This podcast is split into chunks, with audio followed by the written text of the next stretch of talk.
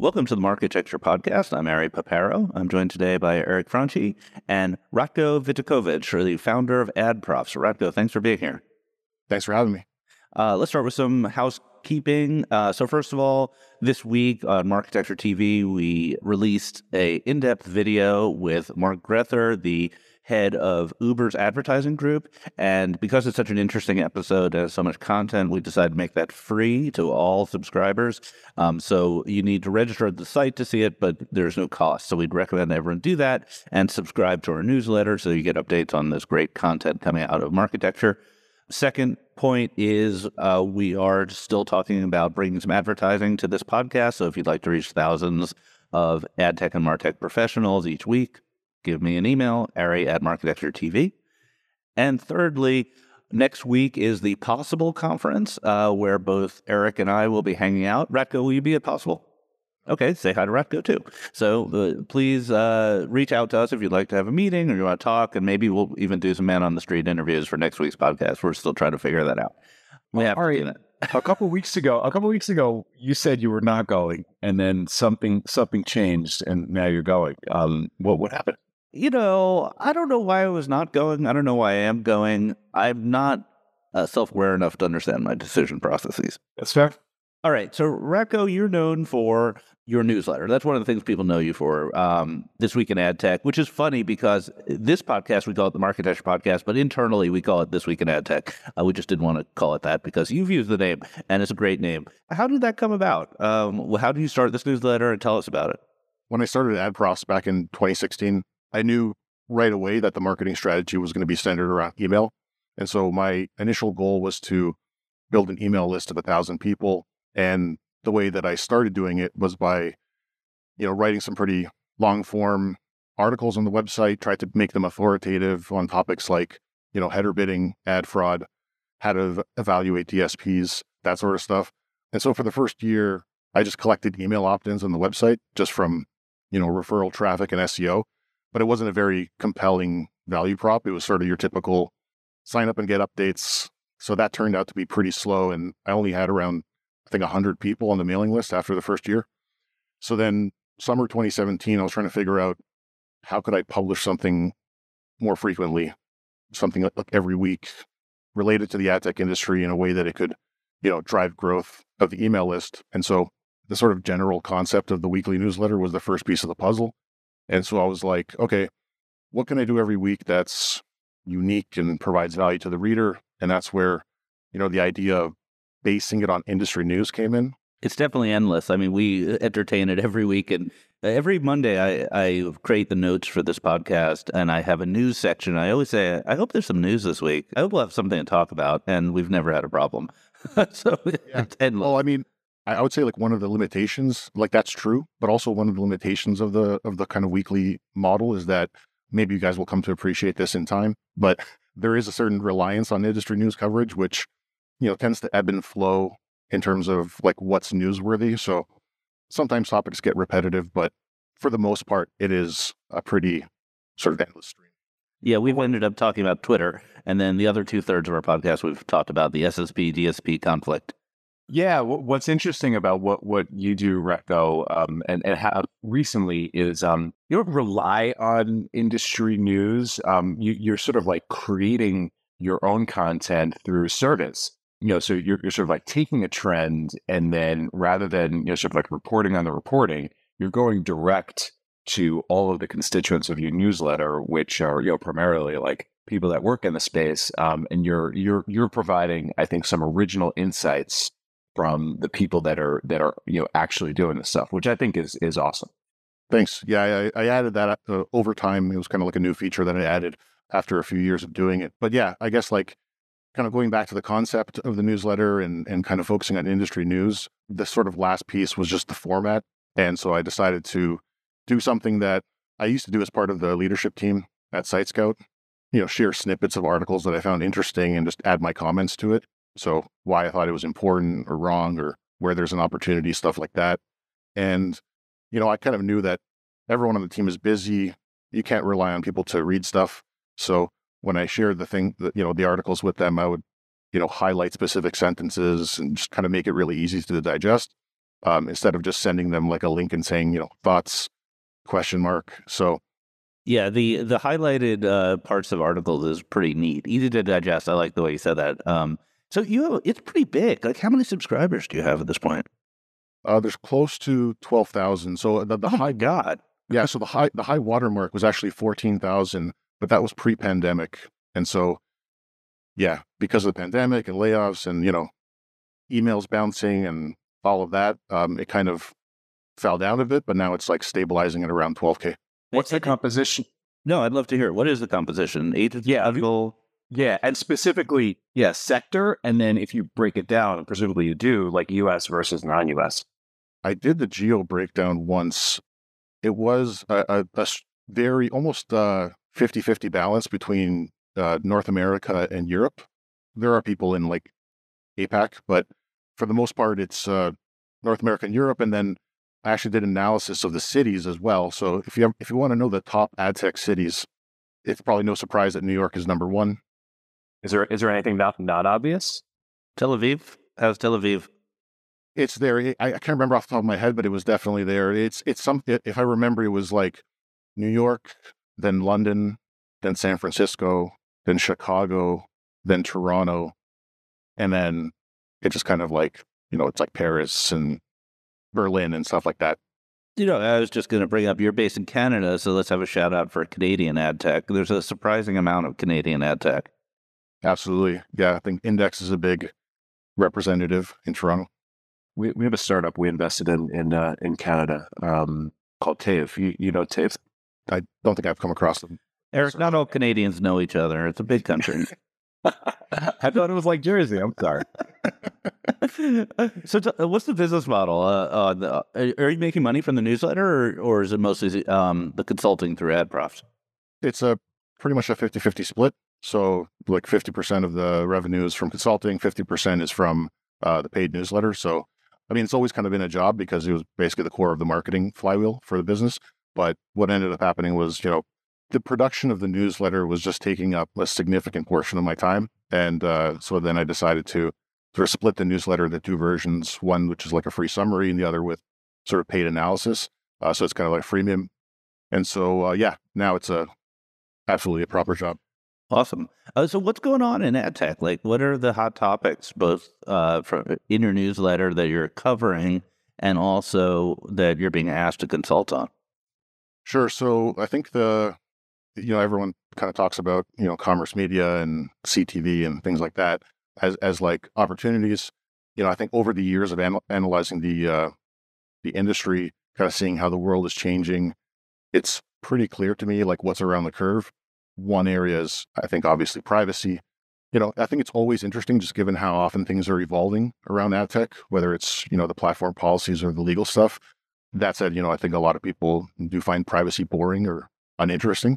But, you know, I think there's certain things that are going to change at some point, and it might not be tomorrow, but there's certain things that seem inevitable, like in terms of the writing being on the wall for certain practices. And so I think that part is sort of fairly predictable about where things are heading. So it's not maybe the most exciting thing, but I do think it is important just because of how much it impacts how ad tech companies make decisions, how they balance short-term, long-term priorities, their finite resources, that sort of stuff. Right. So are you being pulled in as a consultant to help people predict the future or plan for the future as it relates to privacy? Yeah. Yeah. In some cases, for sure. Especially now, there's a lot more private equity activity happening in the space. And so helping with like due diligence, those sorts of projects. Yeah. So private equity looks at some companies in ad tech and they're like, is this cash flow that we're seeing right here sustainable, or does it go away in 5 years? That's the question I always get asked by various people in the industry. Exactly. It's like, what's the shelf life of their business model? Do you have a framework for how you talk about some of the existing solutions and what you think needs to be built? I don't know if I have a formal framework, but yeah, I do. I sort of think of it as balancing, yeah, like the short term and long term priorities. So that's why I try not to be too judgmental when it comes to things like, you know, fingerprinting. It's, you know, like every company has to balance the various, you know, initiatives and various strategies that they have going on. So yeah, I try to just look at it by like, what's the shelf life of this? What's the likelihood of, you know, certain practices being regulated or made illegal or stuff like that. So what's your answer? If I came to you and say, I'm going to invest $1 billion in a company whose current business model is largely cookie-based, what's your quick answer to get me excited to hire you as a consultant? Well, the quick answer would be, I mean, it depends, right? Great consulting answer. So that's one thing, but it's not just purely the negative part of privacy. It's kind of easy to focus on the negative, but I also think that there's definitely an opportunity in privacy as well, especially around compliance. I mean, there's obviously a lot of plumbing. So if you're a participant in the industry or you want to anticipate the privacy changes, you have to do a lot of work, moving data around, changing the way you collect it. Like, I would consider that all plumbing, and people need help doing that. But the strategic question is the bigger one, which is, if you start thinking 4 or 5 years out, sure, third-party cookies are gone, but is IP address gone? Or is it illegal to use IP address? Is it illegal to fingerprint? These are kind of the existential questions that can move, hundreds of millions or billions of dollars of value, depending on which way they end up. Yeah, 100%. That's the whole nature of investing in these later-stage companies, is evaluating those risks.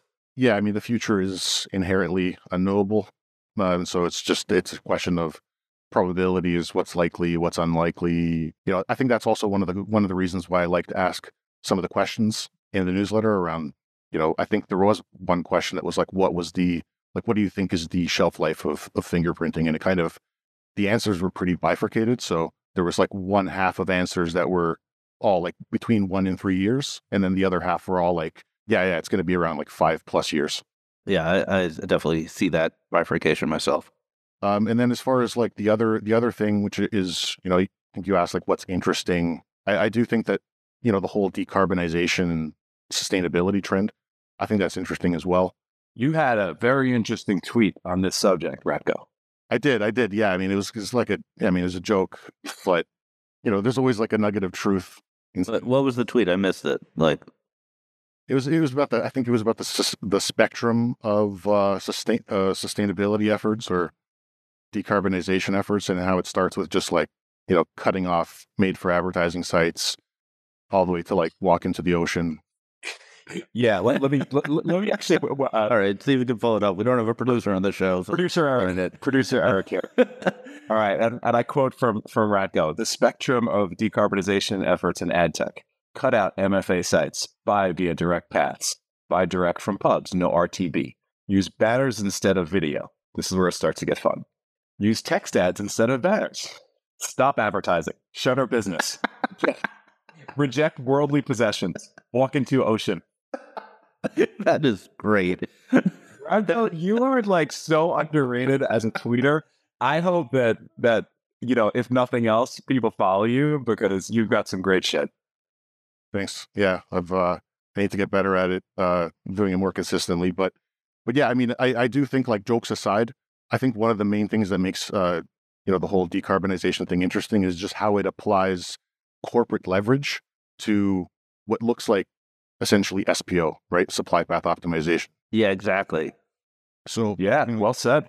You're using these like ESG mandates to push through stuff that I think everybody should have been doing anyways. Yeah, like. Jounce has been, pioneering the space the last few years, so I don't think anybody would disagree that, cutting out all the, crappy sources of supply or, questionable practices like bid duplication is wasteful. But now you have this real impetus at the corporate level, this real like imperative to make it happen. So you have real leverage now to apply these SPO efforts.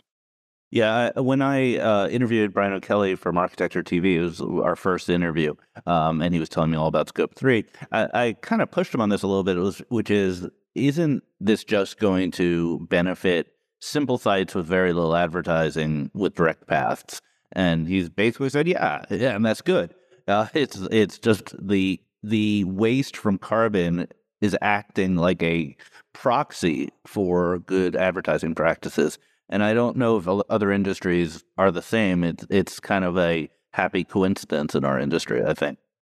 Yeah, no, it's very clever. And I think by attaching like a carbon score to all these things, I think it also just makes makes it more concrete. That being said, I am a bit skeptical just by nature. And so I do think that maybe the methodology I'm not quite sure of. Like, I think there might be still work to do there, but you know, it'll get there in time. Like, I think one example, like one of those proxies was like looking at the length of an ads.txt file as a proxy for publishers, you know, carbon footprint or something like that. Yeah, it is kind of, there's a lot of estimates and nonsense. And not to mention the fact that the main output of all of this is the opportunity to buy carbon credit. There's a lot of belief that carbon credits are a bit of a scam too. But it's pointing in the right direction, and I think we could all go along for the ride, and hopefully no one gets injured. Yeah. I mean, it's interesting because it's like a whole new angle, basically, to how the industry operates. Yeah. What else is interesting, Ratko? I'll tell you what's exciting. Even better.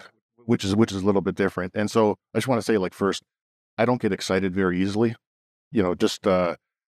I've never met you, but I feel like that's the case. Yeah, like I don't like using exclamation marks, generally speaking. I think, you know, there's the whole Seinfeld episode, right, about exclamation marks. But yeah, I tend to not use exclamation marks, things like that. But just watching the rapid development of AI over the last few months has been legitimately exciting. What's exciting about it relative to ad tech, relative to, I think, all the areas that it can be applied? I guess, like, I never bought into the whole crypto or blockchain or Web3 or any of that, especially for ad tech. It's like a pretty good sign if somebody tries to attach one of those things to, like, ad tech. It's like, good rule of thumb is you can ignore it. But I'm incredibly bullish on AI, and I've been casually playing around with it. First with, like, the OpenAI stuff that they had available for, like, almost a year. I think it was, like, GPT-3. But when ChatGPT came out in December, it really felt like a big acceleration and what was possible. And lately I've been playing around with GPT-4 and the Whisper API. So I'm not sure if you guys are familiar with that. No, I'm not familiar with Whisper. What is that? So Whisper is their transcription API service. And I'm blown away by the potential opportunities there. So as far as, like, AI and ad tech go, I think there are sort of obvious opportunities that people have been highlighting, things like, you know, AI powered creative generation, testing, campaign optimization, things like that. Maybe even a sort of next generation brand safety or contextual targeting. But I think the non-obvious opportunity, and a big one that I see, comes from the drastic improvements in the AI-powered transcription, sort of as the core. So they recently released the Whisper API. I tested it out firsthand. It's surprisingly accurate, but I think more importantly, it's 100 times faster and 100 times cheaper than traditional transcription services. And I think this creates a ton of opportunity.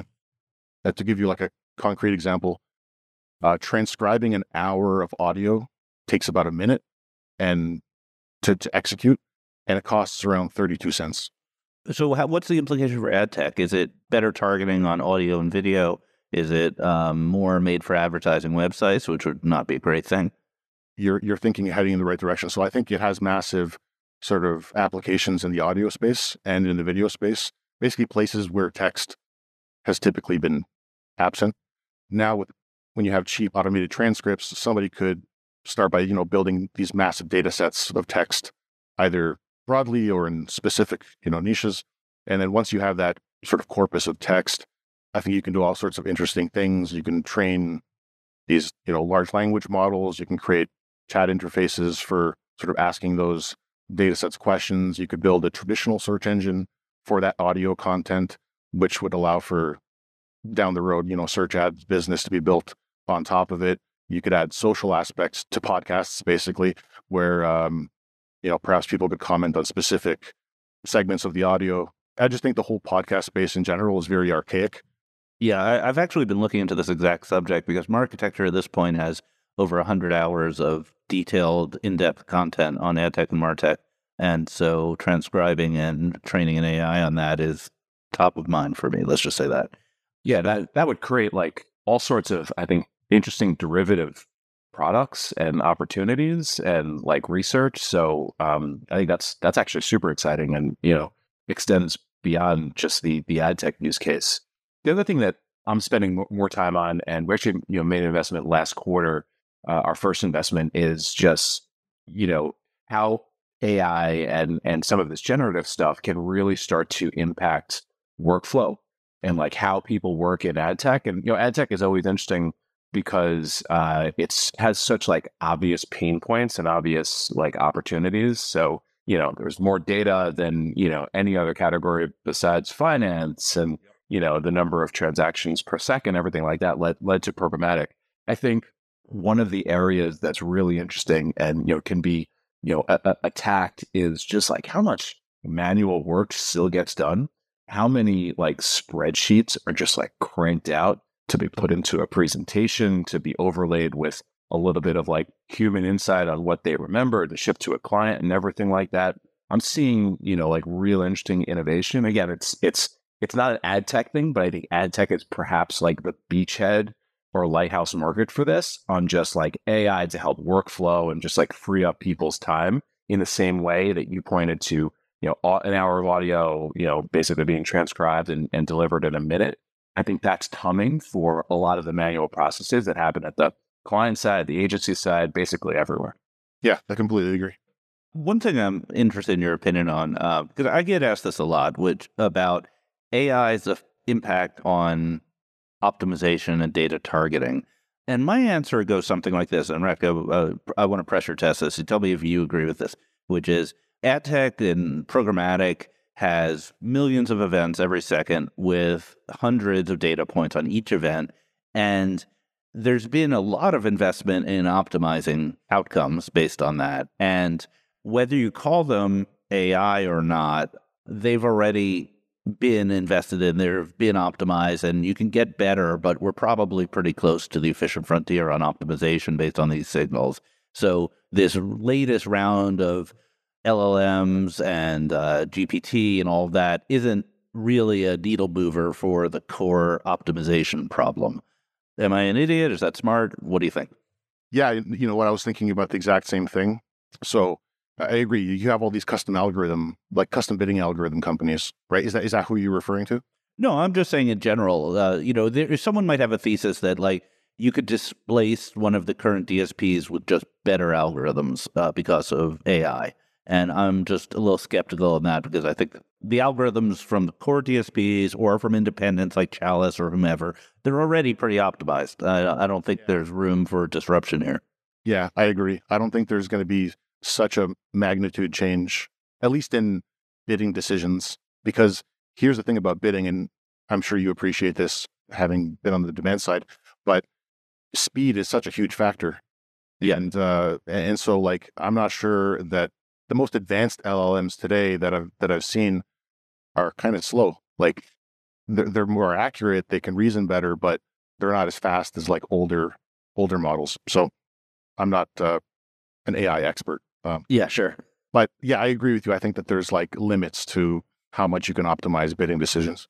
All right, let's transition to some of the news of the week. I'm going to start off by going on a little bit of a rant, hopefully not too bad, because...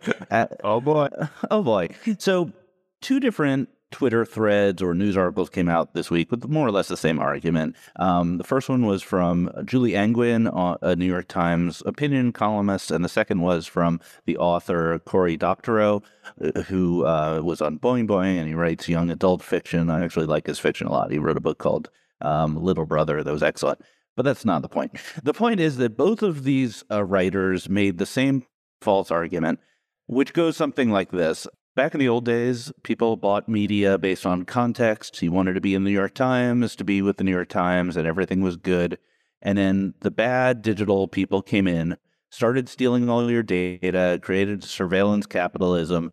And because, this is the important part of the argument, because of behavioral advertising, the value of journalism and traditional media declined, because advertisers can find the audience whatever they wanted, and they didn't have to buy the New York Times anymore. That's a summary of the argument. There's also a corollary to the argument about the value of the products being advertising behavioral. So let's hold on that one for a point. So I want to first debunk the basic theory here. So there's several problems with this theory, and it's pretty obvious to anyone who's a practitioner why this is totally wrong. The first one is that it assumes it's a zero-sum game, that there's a single pool of advertising that would have gone to the New York Times, but instead went elsewhere because of behavioral advertising. And that is just utterly false because it misses the point that behavioral advertising is so effective that the entire pie grew enormously over the last 20 years. So digital advertising skyrocketed because of the ability to do things you couldn't do previously. Technology created innovation, made the pie bigger. That's point one. Point two is this idea that the New York Times, et cetera, all the premium publishers would have reaped all the value of advertising if not for behavioral advertising. That's also false because the core problem the traditional media companies had was they were disintermediated by the internet. And so consumers could find their news elsewhere through search and through Facebook and through, blogs and things like that. And that was an important point. And the second related point is that it's very inefficient to buy the audiences on these traditional publishers because the audience is highly fragmented. There are billions of people around the world consuming news. And it's just a different critical mass of audience on these sites than it used to be when you bought a newspaper and it was in every New Yorker's hands on the subway. So I'll stop there with my rant. But it really drives me crazy how often this false point of view comes up. It comes up all the time from people who are basically someone in my thread called them drive-by experts. They're people who do not have expertise in advertising, but have strong opinions about advertising. Eric, do you want to tell me why I'm wrong? I try not to react when I read a thread like that, when I read tweets like that. I really try to understand the perspectives of the writer. And I think they're just coming from a place, to your point, of, maybe not as deep in terms of expertise. And I think a place of nostalgia. I think you're right. I would add two things. Number one, what most folks don't talk about, although I think there was like a reaction thread to one of these threads, was it wasn't just how the internet disrupted local news. It's also Craigslist. Craigslist destroyed the newspaper business. Yeah, because the newspaper business, one of the, I don't think, maybe not like a, it's a secret, but, classifieds was how most of the newspaper businesses, were profitable and had a substantial amount of their revenue. And Craigslist completely gutted the classifieds category, on an extremely low cost or even free basis, right? So when the finger pointing goes around, nobody points fingers at Craig. So I think that's an additional dynamic. The other thing here that's, I think not appreciated perhaps is this is, a very helpful and user-friendly concept. If you think about some of the use cases for digital advertising, you think about B2B. If I'm a decision maker at a B2B company and I'm in market for some sort of $250,000 licensing agreement, and there's, a handful of vendors that, I need to be evaluating, why should I be getting ads about gardening when I'm reading something, when I'm such a high value prospect for a handful of companies that I want to be informed on to make my decision? How does that make sense from a user perspective? And you start to just extrapolate that out. And that's why, Instagram ads, they're so darn effective. I open up Instagram and I get ads for jujitsu apparel and jujitsu equipment. And that's what I get. And that's really all I care about outside of my kids and my family and my business. So it's, it's so not respecting of I think it's not respectful of the user. I'll end my rant there. Kids, family, and beating people up. That's Eric's day. Ratko, what do you think? Yeah, no, I think you're bang on. I love a good rant. And I agree. I think the internet, I think they're just basically shaking their fist at the entire internet, because the internet just, newspapers specifically, they had a monopoly on distribution, and they lost that monopoly when the internet came around and, content became essentially limitless. So many alternatives to where people get their news or where they get their content. And I think that, in addition to other things, just massively weakened them, from a monetization perspective, from a traffic perspective. Yeah, there's some sub-threads to these arguments. The other one of the sub-threads is that contextual advertising is the best and it works great. And as practitioners, we all know what a joke that is, because there is an enormous amount of internet content that lacks context. Think about mobile games. There's no context to mobile games. There's really very little context to social networks. When Google did the deal many years ago, I'm dating myself, Google did this big deal to get exclusive rights to advertise on MySpace, and it was really unsuccessful. It was a terrible deal for Google. And what they called it was the contextual desert. They said MySpace is literally about nothing. It's like the Seinfeld website. There's no context. Every page is just a blob of gray ooze, and we couldn't advertise anything on it. And a lot of the internet's like that. So contextual doesn't work. It doesn't scale.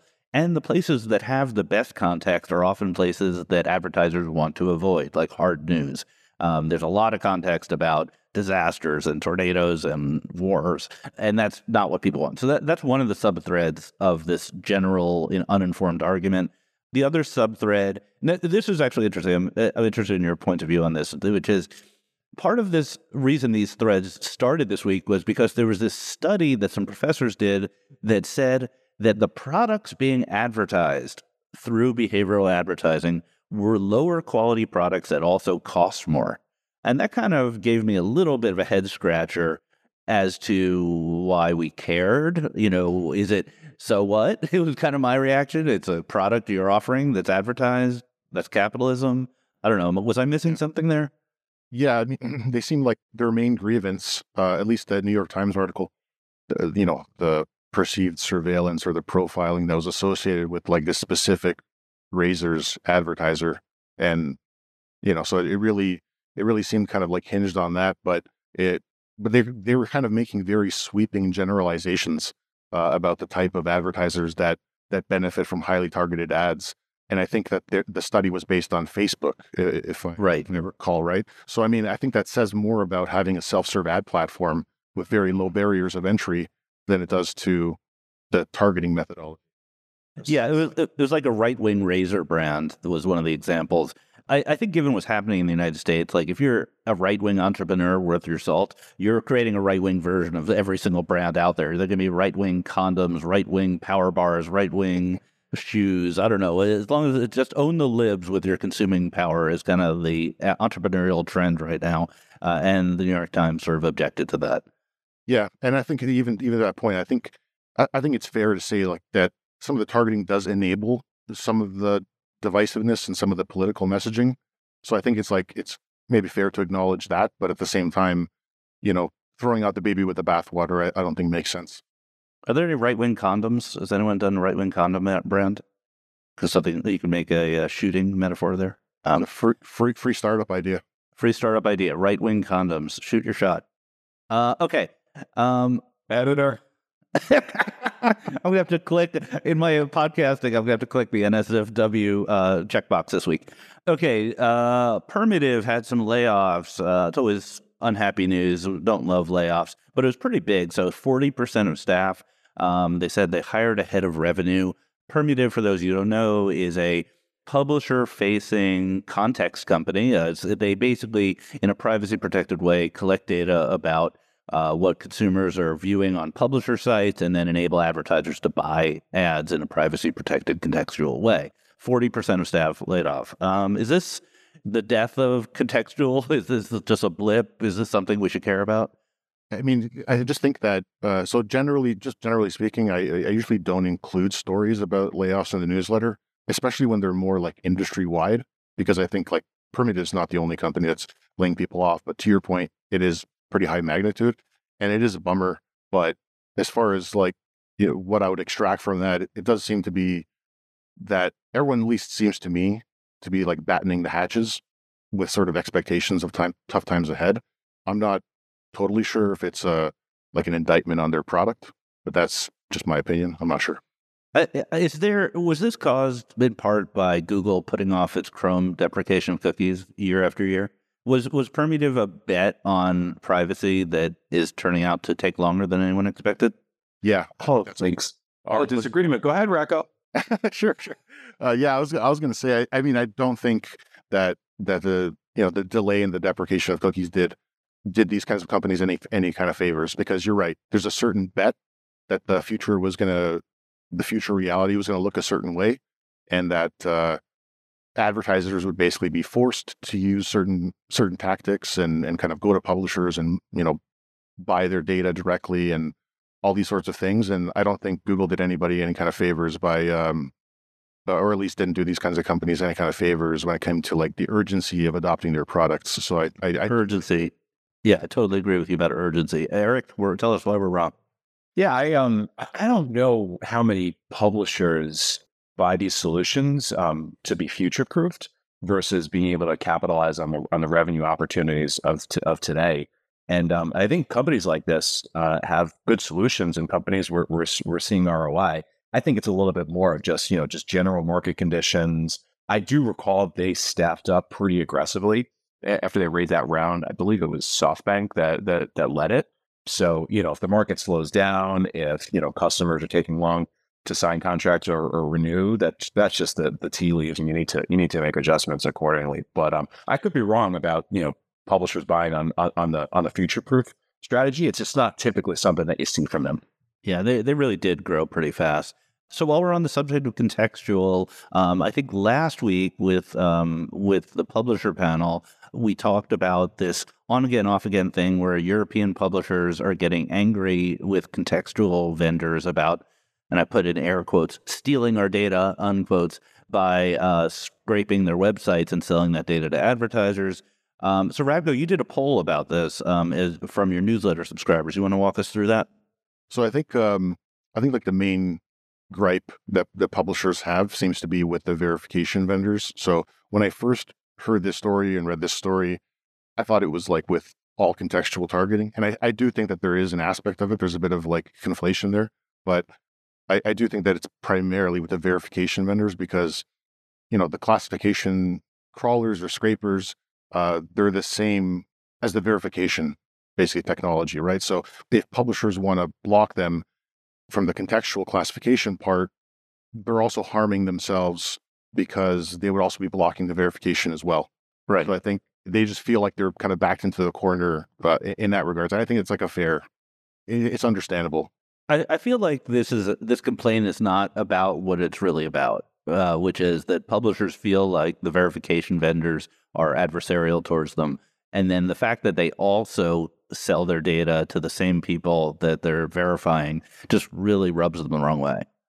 Yeah. And then the whole part about like stealing, like publishers claiming that the contextual classification of their URLs, that belongs to them, I think is a little bit absurd. Yes. Publishers, they publish a web page on the internet. It has a URL. Contextual provider classifies, you know, the contents of that page into categories. I think that's the contextual vendor's data. You know, it's their classification of the article. They're categorizing the URL. They're not copying the information or repurposing it like a large language model, for instance. So right. One interesting point here. I had Mark Zagorski on Marketecture TV, the really good interview. Once again, very in depth about their business, and he threw out a stat. I may be misremembering it, but 80% of their revenue is data sales. Only 20% is verification. I thought that was kind of double verified for everybody. Yeah, double verify. Sorry. Now, is that also brand safety, or is that purely targeting? Yeah, brand safety, all pre-bid stuff. Got it. Yeah. So, I mean, in terms of the poll, so the last question of the week was, what should ad verification companies do about their contextual targeting products in light of these publisher concerns?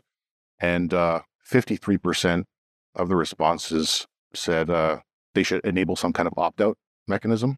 34% said they should share the revenue, and 14% said they should do nothing. Yeah, this is kind of like asking kids when they think their bedtime should be, but I get their point.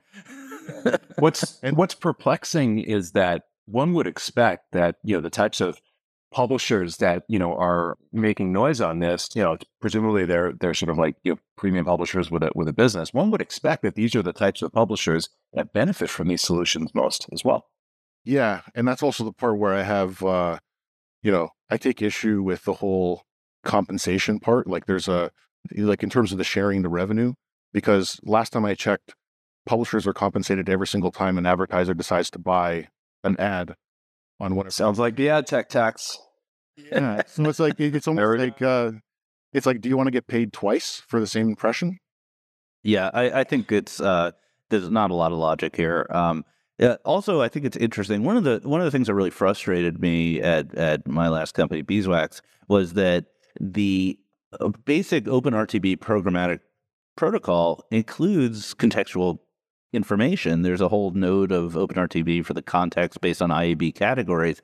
And what is annoying is that it is universally ignored. Nobody uses it. And we recommended to our clients not to use it because they lie. The publishers lie. The publishers always want to be sports and auto and all these cool categories when in fact they're not. And that's why this whole additional cost, let's call it that, exists. If there was some way that SSPs had clamped down on this and could guarantee that the context was accurate, the world would be a better place and everyone could, you know, not have to pay the 10 cent CPM or 25 cent CPM to a third party. But that's not going to happen. That's like, that train left the station a long, long time ago. You're totally right. It's an unreliable. So, you know, when we were building DSP, same deal, right? Like it's an unreliable signal, the category attributes. Yeah, they're totally unreliable. All right, with that, I think we're gonna wrap this up. So please follow Marketecture TV online on Twitter and LinkedIn. We post our videos there about once a week, and subscribe at Marketecture TV to our newsletter. With that, Ratko, thank you so much. This was a great conversation. Yeah, thanks for having me. Thanks, Ratko. Thank you for subscribing to Marketecture. New interviews are added every week at Marketecture.tv and your favorite podcasting app.